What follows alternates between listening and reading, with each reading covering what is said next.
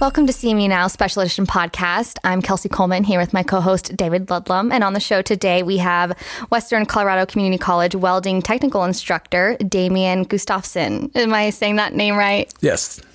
You got it right. Good job. got it right. Perfect. Um, oh, go ahead. Thanks for being with us today. Hey, I was I noticed it when you came in. You have on cowboy boots. Yes. That's not that's not like your typical academic uniform. So I wanted to start off by having you talk about um, the culture of welding and how would you describe it? Uh, kind of uh, welding in general is kind of an independent uh, type culture where you're kind of isolated. Um, you, generally speaking, welders, you know, we have our hoods down. We're we're secluded. Uh, we're we're good at improvising. We're good at making things work because a lot of times we're out in the field. We're out in nowhere, and uh, so you know we don't have the um, luxury of having a team or whatnot. You know, it's just us under the hood. We're geared up, earplugs on, and and hoods down, and uh, we're we're kind of solo uh, runners, and and uh, it's kind of that rugged and individualism yeah, you hear people talk yeah, about we're as kind all of part little of the roughneck and burned up, and and uh, you know, kind of kind of crusty or salty. salty. When people think of welding, you know, it's such a broad topic. You know, what what is what exactly is welding and and you know, is it everywhere around us right now? It is absolutely everywhere around us. Every every building on this campus has got steel in it, and it had to be touched with by a welder, some fabricator of sorts, uh, drilling, welding, some sort of coalescence going on uh, in there, um, and. Uh, it's everywhere, you know. It doesn't matter where you go; you're going to be involved in welding, driving, flying, uh, bridges, uh, welding is everywhere, and the necessity for welding is of an utmost uh, need in any construction out there. I remember as a kid, my grandfather let me mess around with his arc welder.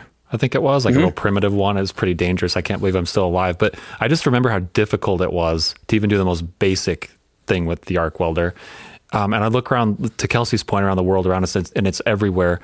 Um, do you think there's a disconnect between you know people's awareness of of how fundamental welding is to everyday modern life? And if so like how, how can we work to make people more aware of how important what you do and all tradespeople uh, what you do is and how it's important to us? I think as us welders we don't really care if the world knows what we're doing we're out there doing. But uh, as as a recognition of the need to understand trades uh, people should be aware that uh, this world is running through trade uh, works, and uh, without them, it doesn't happen. You know, you can have as many businessmen out there, which is needed as well, but we can't have the business they're working in without us tradesmen. So it's um, an absolute must there's got to be people out there, right, getting their hands dirty, putting the pieces actually together. Uh-huh. And how how long have you been doing that for? Where did where did this is this a passion? Where did it come from? What what interests you in welding? Uh, I got in a fight with my dad and went to the welder's shop next door and a said, "If you fight? teach me how to weld, and I will." Uh, I'll weld for free till I learn. So no, my dad was. Excuse me. my dad was uh, he gave everything away. He did everything very inexpensively. He wanted to help everybody, and well, we were starving. and I was like, I'm not going to do that anymore, pops. I'm, I'm going to go make some money. So he kept working on cars, and I went in the welding career. Um, I knew I wasn't going to follow through. I mean, although I, I, spent a lot of time in college here at Mesa State uh, at WCCC, uh, but uh, I still knew I was going to work with my hands the whole time, and I figured I better do a trade that I'm good at. And uh, turns out I'm pretty good at welding. Um, so, but it wasn't it wasn't a bad decision. Well, I imagine you are pretty good at welding, and that's why your program is so popular. Tell us a little bit about the program. So, my program, I'm the welding technical instructor for high school. Uh, it is uh, all the, the valley here, uh, all the district can have the opportunity to come interview for my course and uh, take my class. Uh, while going to high school, they get concurrent college credit as well. Uh, I, we've created a basic welder certificate that they can achieve throughout the two years they'll be in my program. Um, and after that basic welder certificate, that all rolls over to an associate's degree. Everything's uh, they can utilize all of it, and um, it's an excellent program. It's free to the student. They apply to it. They, they, you know, driven and dedication is an absolute need for it. Um, and then, uh, you know, they, they get to experiment and experience, you know, some real world environment, uh, plus experiment. You know, it'd be nice to, if when I was in high school, I would have played around with some careers prior to investing in the career and deciding it wasn't the career path for me. So this is a good one for that. That's that's pretty incredible that high school students right now are actually earning college credit at no expense to them whatsoever. And and I say no expense. There is you know short expenses, and, and so we can't we can't eliminate no expense whatsoever. My my program costs a student per year twenty dollars. So it, in reality, that's really no expense. But um, compared to what you're paying per credit, roughly what three hundred dollars a credit, uh, that's pretty fantastic. And they come out, and I, I apologize, but I think it's twenty six credits when they finish the two programs or two years for my program. Um, and uh, yeah, it's incredible. Why? What's the importance behind getting this head start? You know, why? Why should students be involved in in these college courses before college? Um, I think it's important for these kids to kind of realize that they need to put their head in the game. You know, with my students, when they come into my class, they're still high school students, and I have to drill them constantly on what real life and real world looks like because in high school, you know they they go routinely and and the, it is you know if if they don't finish an assignment what's the repercussion? You know the teacher will allow them to and I don't mean to discredit any of our teachers but um, the teacher will allow them to make up that assignment most generally. Well I don't. You you miss an assignment you're done with that assignment. You, that's and and what I tell them in my class is uh, you're getting paid for this because you just got 26 credits times 300 a credit and so you're going to work for me for that to, to earn this money that's been given to you. Um, you know, instead of getting financially payment, you're getting grades for it. And, and so they, they have to, you know, meet deadlines and understand that the real world doesn't give you a free pass for today. And so I run my class really like a business and uh, let them realize the repercussion of their failure or achievement. So maybe think about welding as a business, and it's a, a, pretty practical thing in the sense that I imagine if you didn't weld a staircase correctly or a rail, somebody falls off and can get really hurt. Maybe they even die. But right before this show, we were talking about how you've done a lot of work on the, the buildings here on campus, and I was imagining your steel in the Kephart Fine Arts Building, and I wonder if that, in addition to being practical in a business, is welding an art. absolutely, absolutely. What's yeah. artistic about welding? Well, not only does the weld have to work, you know, you have to coalesce the two pieces of metal together. That's the whole purpose is you're putting two pieces of metal together so they don't come apart. You're gluing them together only permanently. Um, but it has to be attractive as well. So every weld on this campus was visually inspected by some sort of inspector. Um, and if your weld is ugly and spitty and it doesn't look right, that inspector is going to spend a significant more time there, which will determine the weld either failure or not, uh, which would cause production to cease while correction of that weld was corrected. Um, and so it is an art. You, it's an attraction. You've got to make it look good. You've got to make the the profiles of that weld. Uh, uh, parallel and equal to each other. And then, you know, there's a requirement. Every engineer is determined that this, the, the load bearing support that you've created has to have a certain size weld. And you have to create that weld exactly to the specif- or specifications the engineer de- declared. Um, so it's an art to be able to know what my travel speed, what my work is, how I oscillate to get that weld that he requires. Um, and so it, it, it it's uh, it's like painting. You know, it's it's a fine touch paint. You said um, earlier also when you're talking about your program that it's full. Always. And, and, and we always, I guess, maybe we stereotype and think about uh, welding as being what maybe a, a male dominated trade.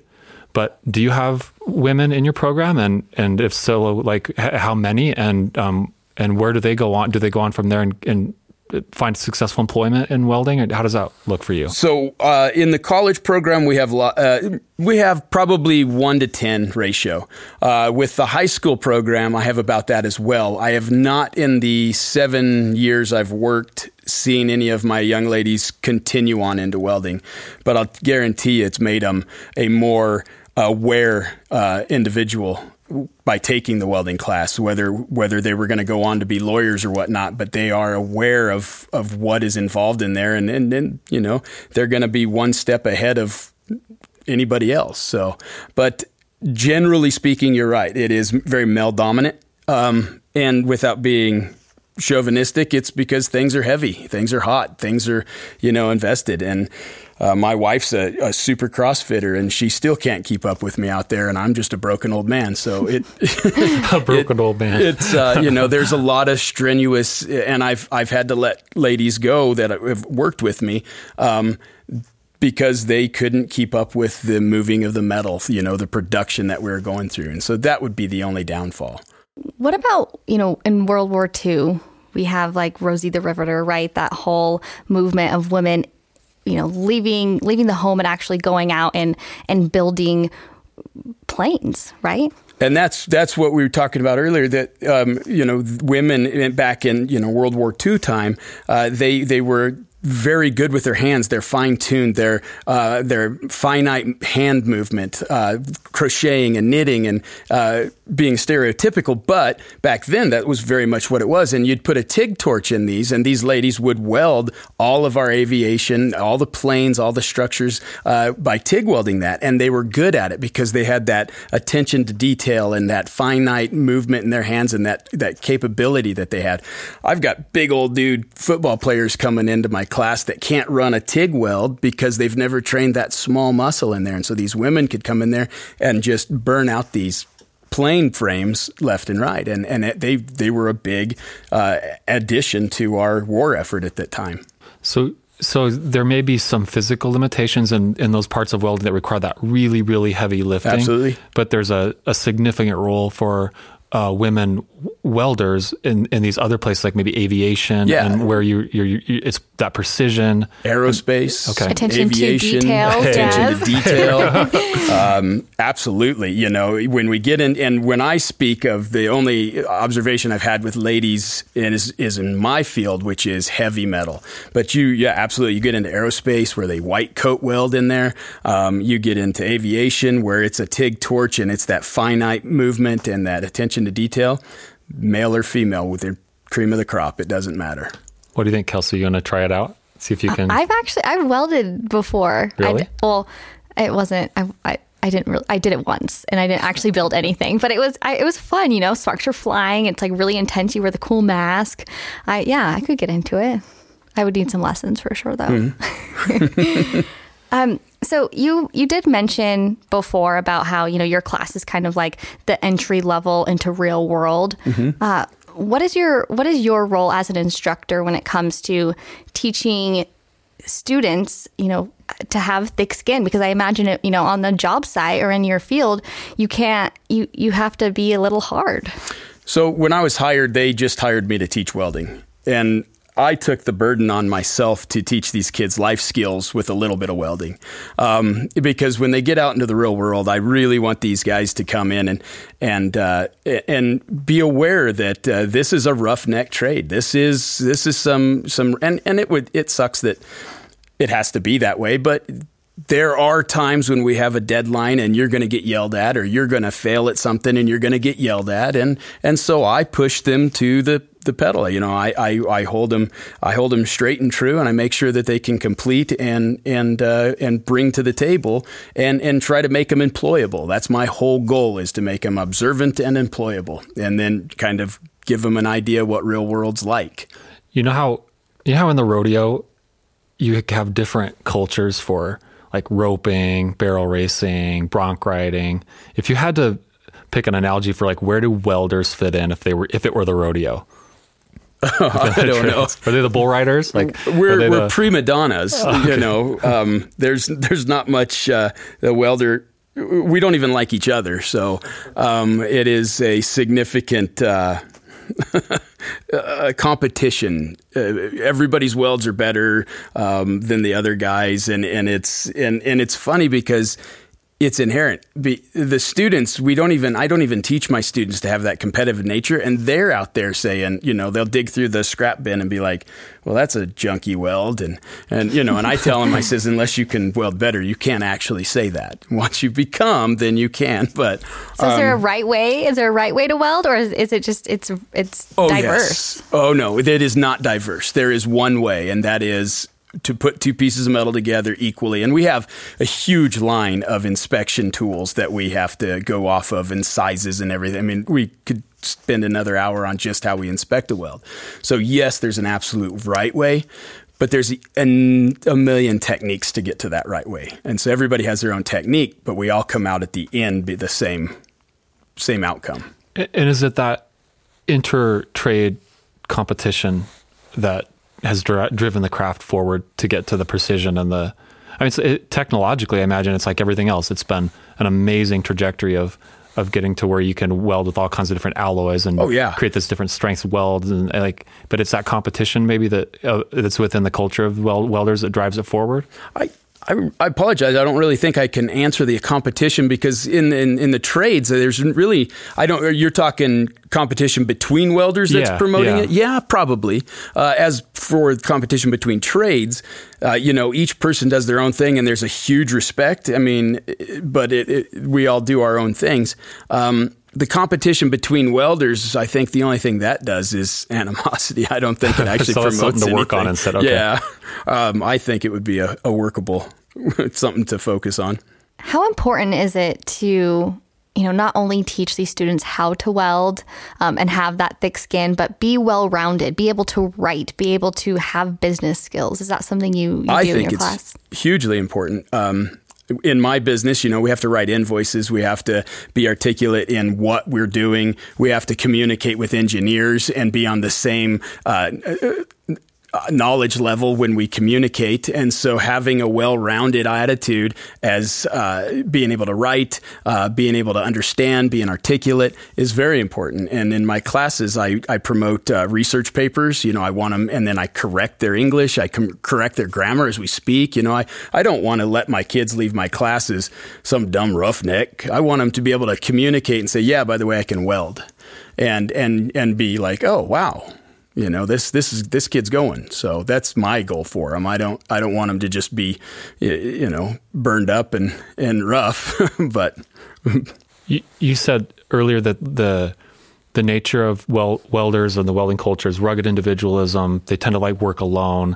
But when they go into the classroom and they see that you're both you, you have a rugged individualism about you but you're also articulate and to, and and you and you prioritize writing and communication does that have you do you feel like you're really making an impact on showing them that you can do both? You you can have that keep that ethos of individuality but you can also in, improve that side of you and be a better welder for it. I do. I believe that as well, and and I think uh, the reason I believe that is uh, when I first hired on uh, Brigitta Sunderman and her and I were um, ballroom dancing, not together, but we met there at the ballroom. Um, and oh hey, how you doing? And um, actually, her and I go way back. We were martial arts for when I was way younger, um, but uh, she invited me to adjunct teach and then hired me on. And then when I taught a year, I said, These kids are, it's the worst job I've ever had in my life. Um, it is really hard and it is a real struggle. And so I quit.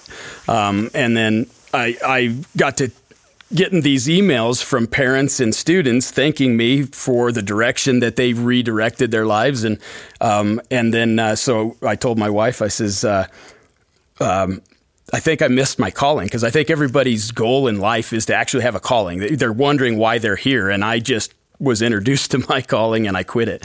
Um, and so I, I told my wife, I says, well, if they ever call me back, I'm gonna, I think I'm, I'm gonna go back. And and like one two weeks later, Brigitta or or Chris called me back, and so I ended up working again. So I've been there for a little bit.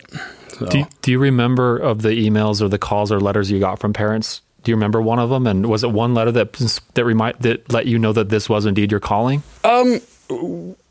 Well, I've had several. I've had students come to me and say, "I was going to drop out till I got your class." Uh, I've had parents come in and say, um, my student, my kid's a different kid. You know, he, he respects the, the, the shop. He puts away tools. He, he corrects me in what I'm doing. Um, the one letter, it, it, was very touching. I wish I still had it. I saved it on email, and that's when our email was, we had to prioritize our email, and I lost all of my oh, uh, recognition no. letters because uh, I didn't prioritize the right ones. But uh, it, it, was it was touching, and when I read that email, I thought, oh, I just blew it. mm. I, am going to have to. But uh, so I had another chance. So. Yep. What what was it? You said you know it was it was really challenging. So you you, you kind of tapped out and left. What what what was challenging about it? Pete and repeat it's uh, kids' attention span. I, I, guess kids is the improper way of saying things, but students, uh, their attention span is like seconds. They're like ducks, you know. Every day they come in and you're you're repeating yourself what you did yesterday, and and it's just such a you know redundancy. I believe is very important. That's how we learn stuff is through redundant you know movements.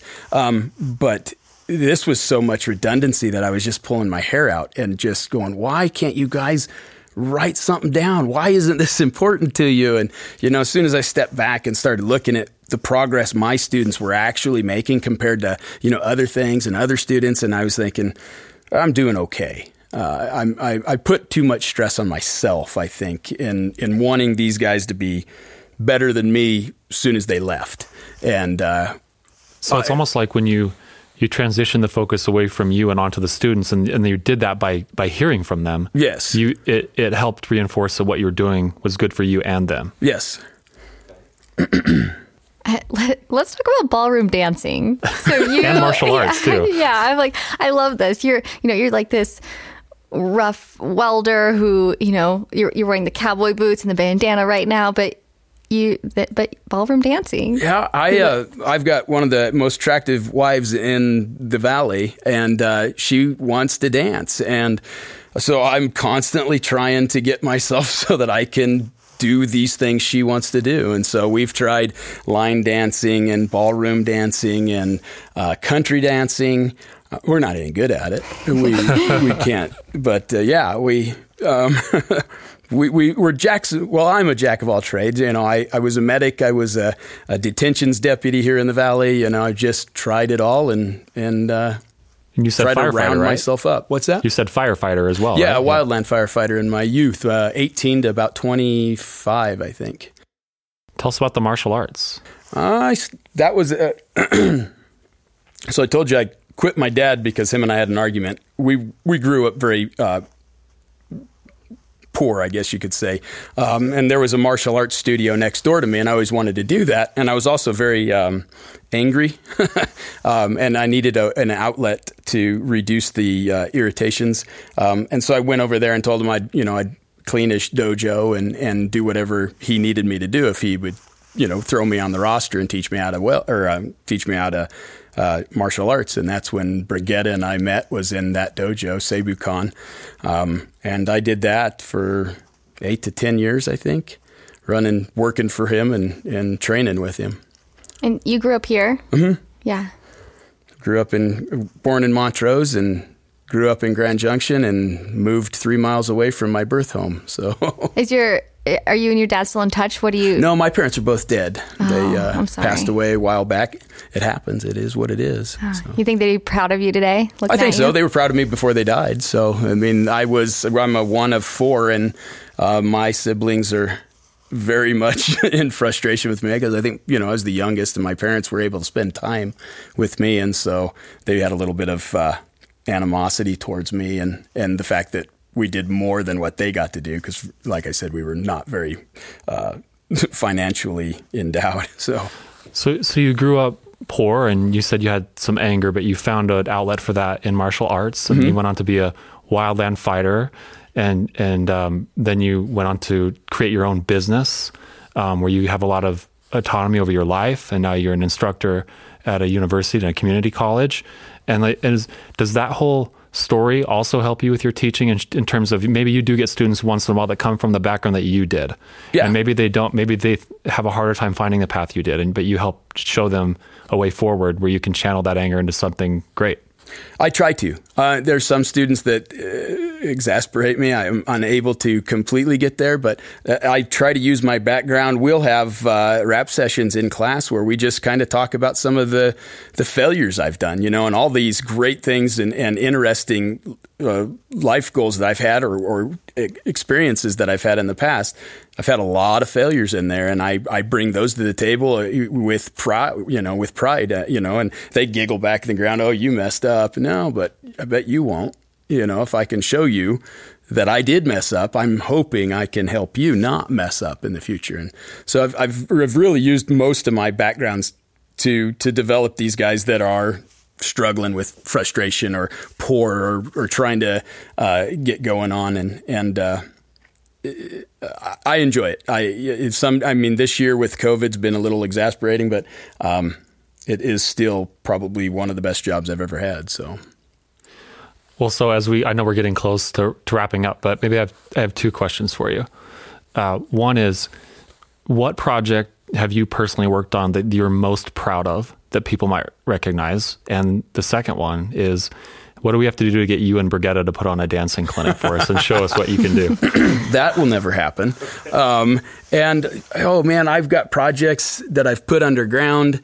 Um, I've got projects in the valley, in Wyoming, um, Gateway Canyons. Uh, every project I step back and look at and admire almost every night when I shut the doors off. You know, it's neat to just sit back and see when an engineer gives you a blueprint that's two dimensional, it's on paper, and you've got a stack of crude metal and you cut it, cope it, weld it, fabricate it, and then finish it. I can't say that there's, I can actually tell you one project is greater than the other. I mean, I've got stories of projects of multiple uh, leveled homes and, and they wanted all steel in it just to put their grand piano in that one balcony and, and just the in you know just the innovation we had to do to get all that steel up there and in the and out in the boondocks and in the in the hills and stuff like that you know stepping back that was a pretty proud moment um, but every job from you know building some guy's bumper to to this big immaculate building is is I've got a picture of every job I've ever done. I'm pretty proud of every one of them. And you're not just in the classroom; you're still practicing welding. You yeah. still have your business. I still run, not as as intently as I used to, but I still take on jobs as needed, and you know, depending on where I'm at financially, I'll take on more work. And if I don't need to, I will take the summer off and go vacay. Kelsey, one of the messages I think that's really important about this conversation as we think about upward mobility as a four year degree. You know, sometimes we talk about it like that, but this pers- the personal story that you shared today, I think shows that upward mobility can happen anywhere where there's education and willingness to get better. And I can tell just through this conversation that you're really good at doing that with students. So we're glad to have you here at, at the community college, part of CMU, and really appreciate the conversation today. Very good. Oh, thank you for being here, Damien. I think the willingness to get to to get better is the key word right there. Yeah. This is the CMU Now Special Edition podcast. I'm Kelsey Coleman here with my co host David Ludlam. Thanks for listening.